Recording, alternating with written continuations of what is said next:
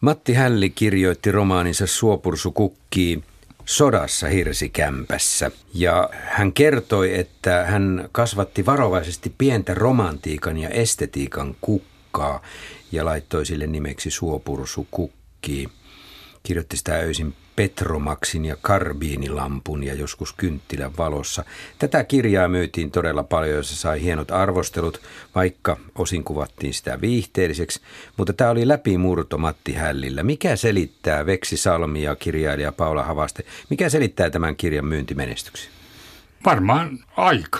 Ihmisillä oli kova romantiikan kaipuu ja tarve. Ja sitten tässä on myös semmoinen, nämä ihmiset on juurettomia tässä kirjassa, niin kuin mä uskon, että sodan aikana niin kukaan ei oikein uskaltanut rakentaa kuvaa tulevaisuudesta. Ne oli jotain semmoisia unelmia, joita ehkä lukulampun sammuessa yöllä niin mietittiin, mutta ei niistä paljon ääneen puhuttu, koska kukaan ei tiennyt, mitä on edessä. Tämä on tosi kaihosa ja levollinen kirja. Sota on kaukana tästä niin, kirjasta. tässä ei puhuta sodasta ollenkaan. Ei, ei ja se, sota on myöskin niin semmoisena tunnelmana kaukana, paitsi se semmoinen mm, mm. juurettomuus. Sitten on aika ketterä lukea. Tämä on hyvin vertauskuvallinen, houkuttelee tulkintoihin, eikä ole niin kuin hirveän vaikea – näissä vertauskuvissaan. On arvoituksia, jotka ratkeaa, että näkee kyllä, että Hälli on kirjoittanut dekkari jos toisenkin ja aikoo kirjoittaa mm. vielä aika monta. Mm. Ja sitten tämä rakkausteema, joka varmaan on se syy, miksi tätä osin pidettiin viihteellisenä heti. Jos puhutaan rakkaudesta, niin sen täytyy olla jotenkin viihteellistä. Niin rakkausteemahan tässä on tärkeä. Täällä todetaan, rakkaus voi parantaa. Niin kyllä se mun mielestä on paikkapaikoin aika viihteellistäkin. Se, hänen tapansa on, kirjoitustapansa on sellainen, että siinä ei paljon niin korkeilla mielikuvilla pelata, vaan semmoisella vertauksellakin, että ne joka ikinen ymmärtää, mistä on kysymys. Mutta mä oon aina ihmetellyt tämmöistä oululaista kirjailijakaartia, koska Oulussa oli kaksi tämmöistä yksityistä kustantajaa, jotka tekivät lukulehtiä. Ja oululaiset ja Oulun lähellä olevat, tosin ne kirjoitti kaikki Suomesta, mutta varsinkin nämä pääsi sinne harjoittelijoiksi ja kirjoitti paljon, jolloin ne tuli semmoinen sujuva kieli ja he kirjoittivat juuri tämän tyyppistä juttua. Ne oli Nyyrikki ja perjantai ja sen ympärillä iso lauma lehtiä, jota silloin luettiin paljon. Matti Hälli siis julkaisi tämän vuonna 1943. Sota oli meneillään. Mutta kuten sanoitte, siinä ei ole sota läsnä. Miksiköhän Matti Hälli teki sen valinnan, että hän jätti sodan ikään kuin ulkopuolelle? Jos hän halusi tehdä siitä tästä kirjasta myyntimenestys. Koska ihmiset kaipasivat jotain niin, muuta niin, kuin mm. sodan karmeuksia. Ja voihan sitä ajatella, että ehkä hänkin kaipasi sitä. Kyllähän niin kuin mm. toi, mitä Seppo alkuun puhuit Petromaksista, niin sehän on täällä kirjassakin mukana. Siellä yritetään korjata rikki mennyttä Petromaksia yhden kerran. Onkohan jotain myös ajankuvaa siinä, että tässä yksinäinen mies saapuu täysihoitolaan ja joutuu neljän naisen huomion kohteeksi? Mikä sen oivallisempaa rintamalta – lomalle päässeelle miehelle kuin että saa huomiota naisten keskuudessa vai? Se on se Matti Hällinen unelma varmaan. Mä luulen, että aika monen miehen unelma, jos tota katsoo tuon ajan kirjallisuutta, niin tämmöinen unelma siitä, että, että mies voi vaan valita neljästä. Neljä on aika vähän sitten, jos mennään unelmaan. tässä Paula Havasti, kuten sanoit, tässä on salaperäisyyttä, koska mies ei tiedä, kuka naisista lähettää kirjeitä ja samoin jätetään selvittämättä tavallaan, että kuka tämä mies on, miksi hän on täällä. Ja tämä arvotus kai kantaa lukemisessa ihan loppuun saakka, että se pitää sen mielenkiinnon yllä. Totta, paitsi jos omistaa kansanpainoksen 50-luvulta, mikä mulla on käsissä, niin siellä takakannessa heti selitetään tämä arvotus auki. Tämmöiset arvotukset on kivoja ja nämä, nämä vetää sitä, sitä tarinaa eteenpäin. Lukijat pitää tämän tyyppisistä jutuista. Että mä luulen, että tämä on yksi selitys siihen, miksi tästä tuli niin kovin suosittu. Onko tämä miten pessimistinen?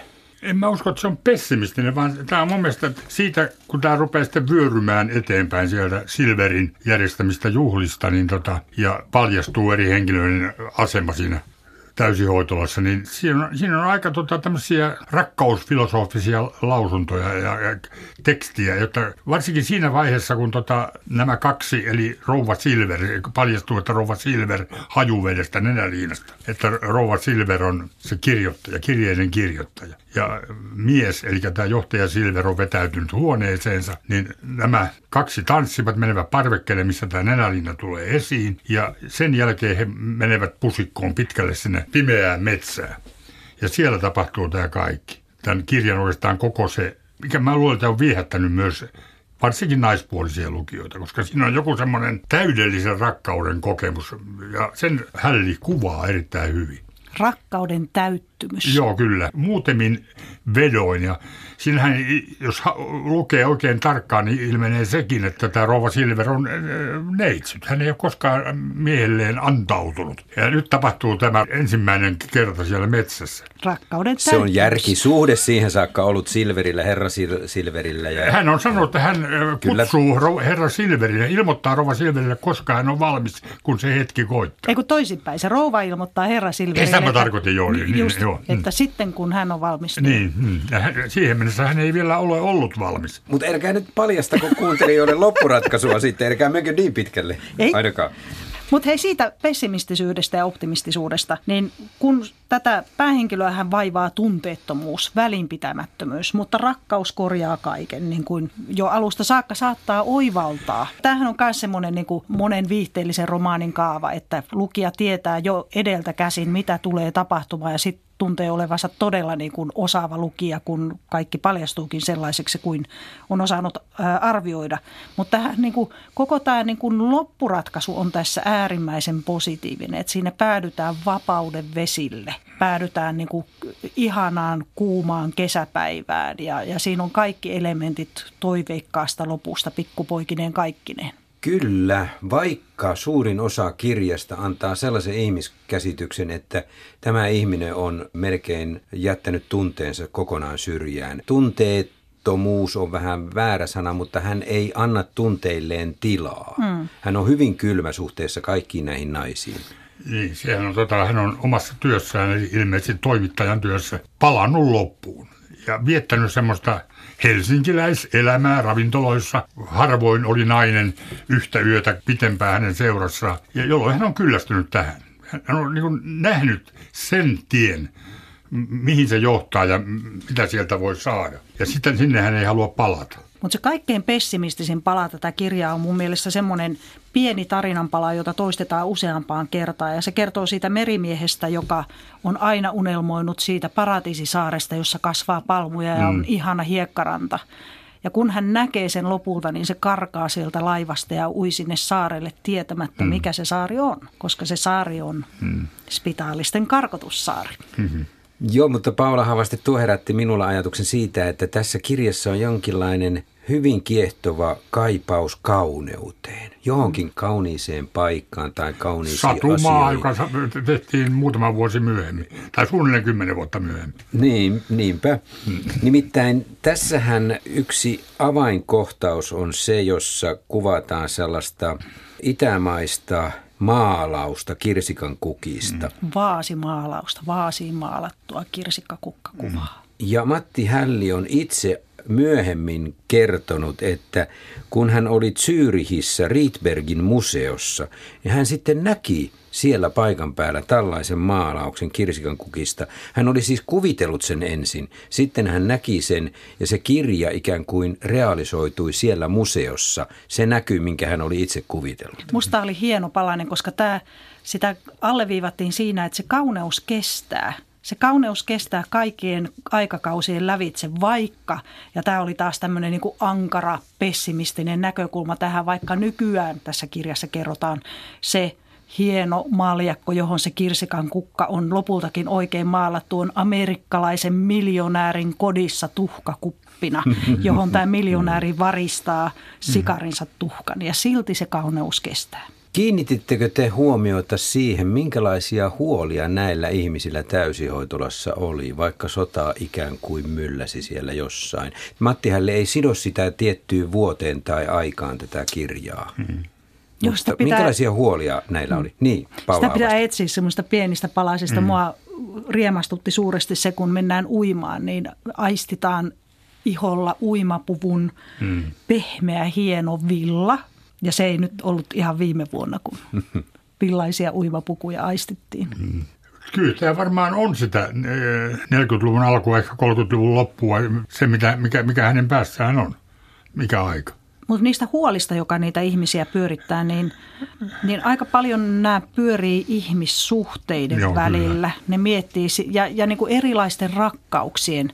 Et kysymyshän ei ole pelkästään erottisesta rakkaudesta tai romanttisesta hmm. rakkaudesta, vaan tässä käydään niin kuin tämmöistä ystävien välistä rakkautta. Tässä käydään äidin rakkautta tai äidillistä rakkautta toverillista rakkautta ja ennen kaikkea rakkautta kauneuteen lävitse monessa, monessa kohdassa uudestaan ja uudestaan. Mikä, mikä on se tapa, millä ihminen rakastaa? Mitä mieltä olette siitä, että Hälli käänsi sitä pohdiskelua aika paljon lääketieteen puolelle? Että, ja että psykologi, mm. niin, sieltä kautta yritti ikään kuin tieteellisesti ymmärtää, mitä ihmisessä tapahtuu silloin, kun hän rakastuu. Oliko se tuon ajan tapa selittää? Se ikään kuin? voi olla.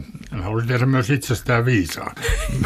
Mä en ole koskaan elämässäni, olen joskus rakastunutkin, muutaman kerrankin, niin en mä ole huomannut se kemiallisia reaktioita, joka on enemmän niin kuin jollakin tunteellisella tasolla tapahtuvia.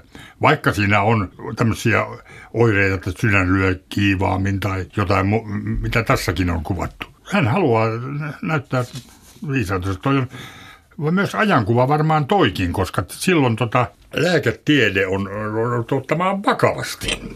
Ja sielutiede, niin kuin sitä siihen aikaan mm, mm. sanottiin, että tämmöiselle on varmasti ollut sota-aikana todella paljon kysyntää tämmöiselle pohdinnoille siitä, että miten ihminen kohtaa toisen. Että ei ole sattumaa, että samana vuonna on sitten ilmestynyt Eino Kailan syvähenkinen elämä, josta mm. myös tuli valtava menestys. Tämmöiselle on ollut kova kysyntä. Eino Kaila oli aika vankalla pohjalla, kun hän tämän julkaisi. Joka vaikutti muuten hyvin, hyvin moneen kirjailijaan silloin aikanaan. Tässä kirjassa siitä puuttuu pahuus tai paha ihminen. Ne ihmiset eivät ole pahoja toisilleen. Onko sekin tavallaan Matti Hälliltä tarkoituksenomaista, että hän ei sotavuosina tuo ihmisten pahuutta esille? Olikohan sitä sata vuonna muuten kuin tietysti mustan pörssin kaupassa? Oliko se ainoa paheita? Koska tota, ihmiset oli kuitenkin, niillä oli yksi päämäärä yrittää selvitä hengissä ja, ja pitää tämä maa itsenäisen. Et siinä oli niin kuin, ne, ne murheet oli vähän toisenlaisia kuin arki, tuommoisena rauhanajan ar- arjessa. Mutta Veksi Saalami, palautapas mieleen pari vuotta tästä eteenpäin Mika Valtarin Sinuhen. Mm. Kyllä siinä aika kova kuva ihmisen pahuudesta, sisi, sisältä pursuavasta pahuudesta oli. Mm, mm. Se, Mika Valtari on aina kiinnostanut pahuus.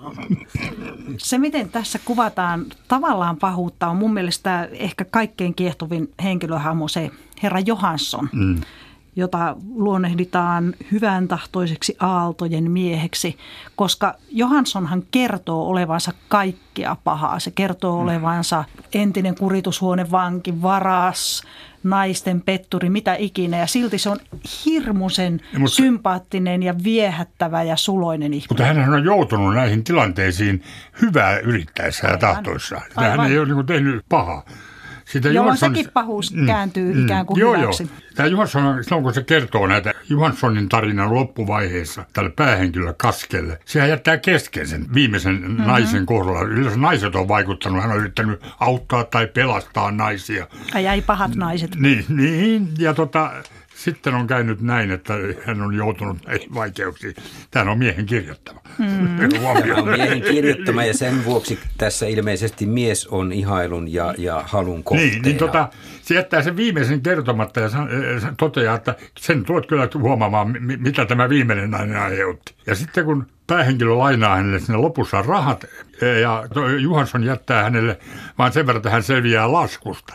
Että ei tule mitään suurempia ongelmia, niin tälle kaskelle selviää, että niin se nainen teki hänestä varkaan. Ja tämä tekee myöskin sitten kaskesta kokonaisen, että, että sehän Joo, on kyllä. yksi niistä hetkistä, jolloin hän alkaa löytää sen oman tunteetto, niin kuin tien ulos siitä omasta tunteettomuudestaan. Kyllä, ja hän samana iltana kirjoittaa pari kertomusta. Pääsee takaisin työhön. Joo, tästä Johanssonista lähettää ne postitse sinne entiseen työpaikkaansa, jolloin niin kuin, hänen elämänsä on turvattu, koska siihen mennessä hän ei tiennyt, millä hän edes maksaa niitä täysihoitolan laskuja. Mutta ovatko nämä ihmiset tässä, tässä on pieni yhteisö siellä täysihoitolassa, ovatko nämä ihmiset jollain tavalla epärationaalisia päätöksissä sen takia, että sota-aika oli sellaista, että ei voinut ikään kuin luottaa tulevaisuuteen ja tehdä jotain ra- rationaalisia suunnitelmia. Mutta onhan tässä sekin, että se täysihoitola on se, siellä on ikään kuin kaksi maailmaa tai kolme maailmaa. On se maailma, josta tämä päähenkilö Kaski tuli ja joka on ikään kuin mennyttä siinä vaiheessa. Hän tuntee, että sinne ei voi palata. Sitten on se täysihoitolan omituinen maailma, joka oli ikuinen kesäloma, jossa ihmiset kelluu osaamatta ikään kuin päästä eteenpäin. Mutta sitten on se kolmas maailma, se aktiivinen satama, se energisyys, joka sieltä tulee, se vahvuus, joka vie eteenpäin. Ja se on se paikka, jossa myöskin joutuu fyysiseen työhön niin, että sormet on verillä verrattuna siihen täysihoitolan loikoilemiseen. Musta oli kauhean kiehtova tämä maailmojen ero.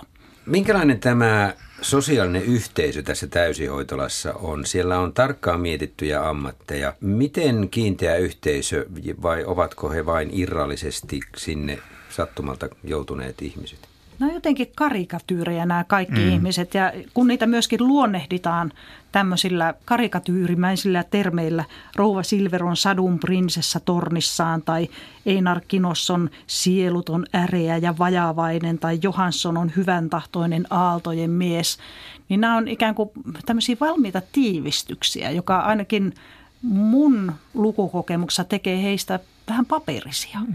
Se on se viide, mitä minä tarkoitan mm-hmm. juuri. Että siinä niin kuin... Matti Hälli julkaisi siis Suopursu kukkii romaaninsa vuonna 1943. Arviolta kymmenen vuotta myöhemmin julkaistiin iskelmä Suopursu kukkii ja sen sanoittajana oli Helena Eeva. Minulle tuli tässä Rouva Silveristä mieleen Helena Eevan tarina. Veksi Salmi, tunnet varmaan iskelmän hyvin. Kyllä, mä tunnen ja myöskin Helena Eevan tuotannon, koska esimieheni Toivo Kärki oli hänen lapsensa kummiset. Toivo Kärjen ja Helena Eevan mm. suhdehan on tässä kuin Silveri ja Rouva mm. Silveri. Mm. Tuskin heillä mitään suhdetta on. Niin, mutta tarkoitan siis, siis Semmoistakin on puhuttu nimittäin, niin, työsuhde. Hän oli hyvin erikoinen äh, ihminen, mutta tässä tämä rouva Silver on tavallaan, silloin kun hän hyväksyy sen kirjan lopussa, mitä, minkä tien hän valitsi, tai Kaski valitsi, että jo niin päin se on, niin hän, hän tyytyy kohtalonsa ja te, te, se valokuva pöydällä näyttää sen sinne lopussa. Helena Eevahan ei koskaan hyväksynyt sitä. Hänen kaikki laulunsahan on, ne kertoo rakkaudesta, joka ei koskaan toteudu. Hyvin moni tuntee tämän suopursukukki sanaparin vain niiden iskelmien kautta. Varmaan paljon harvempi tämän kirjan perusteella, mutta tuliko Paula Havaste sinulle jollain tavalla mieleen, että näillä on jokin yhteys? Se on niin vahva se sanapari, että, että se, mä en voi uskoa, että se on sattumaa, vaikka se laulu, laulun sanat on niin toisenlaiset, kun niissä puhutaan siitä yksinään kukkimisesta, siitä kuinka mm. ei karu mm. kasvumaa nyt saata lannistaa suon kukkaa, joka katsoo päivän kultaan. Tämä on ihan eri tarina kuin tässä kirjassa, mutta se suopursun huuma, jota myöskin tässä kirjassa sanotaan, että Tiedättekö, että ne ovat kohtalokkaita kukkia, jos ajattelee jotakin, kun tuntee ensimmäisen kerran niiden tuoksun, se toteutuu. Ne ovat ilon ja surun kukkia. Tämä tuoksun huuma on sellainen, joka tuntuu vahvasti kulkevan tuossa ajassa. Mitä nykylukijalle antaa Matti Hällin Suopursu kukkii vuodelta 1943? Minkälaisen lukuelämyksen se antaa? Mä pidän sitä havaintojen tarkkuudesta, mitä Hälli tässä käy lävitte, miten hurjan tarkasti kuvataan sitä luontoa ja vaatteita ja kukkia ja ihmistä katsotaan loputtomasti sillä tavalla tiukasti ja analysoiden. Tämä on hieno ajankuva, mutta myöskin tunnelman kuva ja sen semmoisen ajelehtemisen ja siitä ulos löytämisen, sen uuden suunnan löytämisen kuvauksena. Tämä toimii mun mielestä edelleen. Tässä on niin ajankuva. Mä oon aina kiinnostanut lukea menneisyydestä koska tota, jokaisella kirjailijalla, koska kirjailijan, vaikka se kirjoittaisi mistä, niin siinä, siinä, hänen tekstissään huomaa, minä aikana se on kirjoitettu. Koska ei ihminen pääse eroon tästä nykyhetkestä. Tämä on hyvin mielenkiintoinen kirja.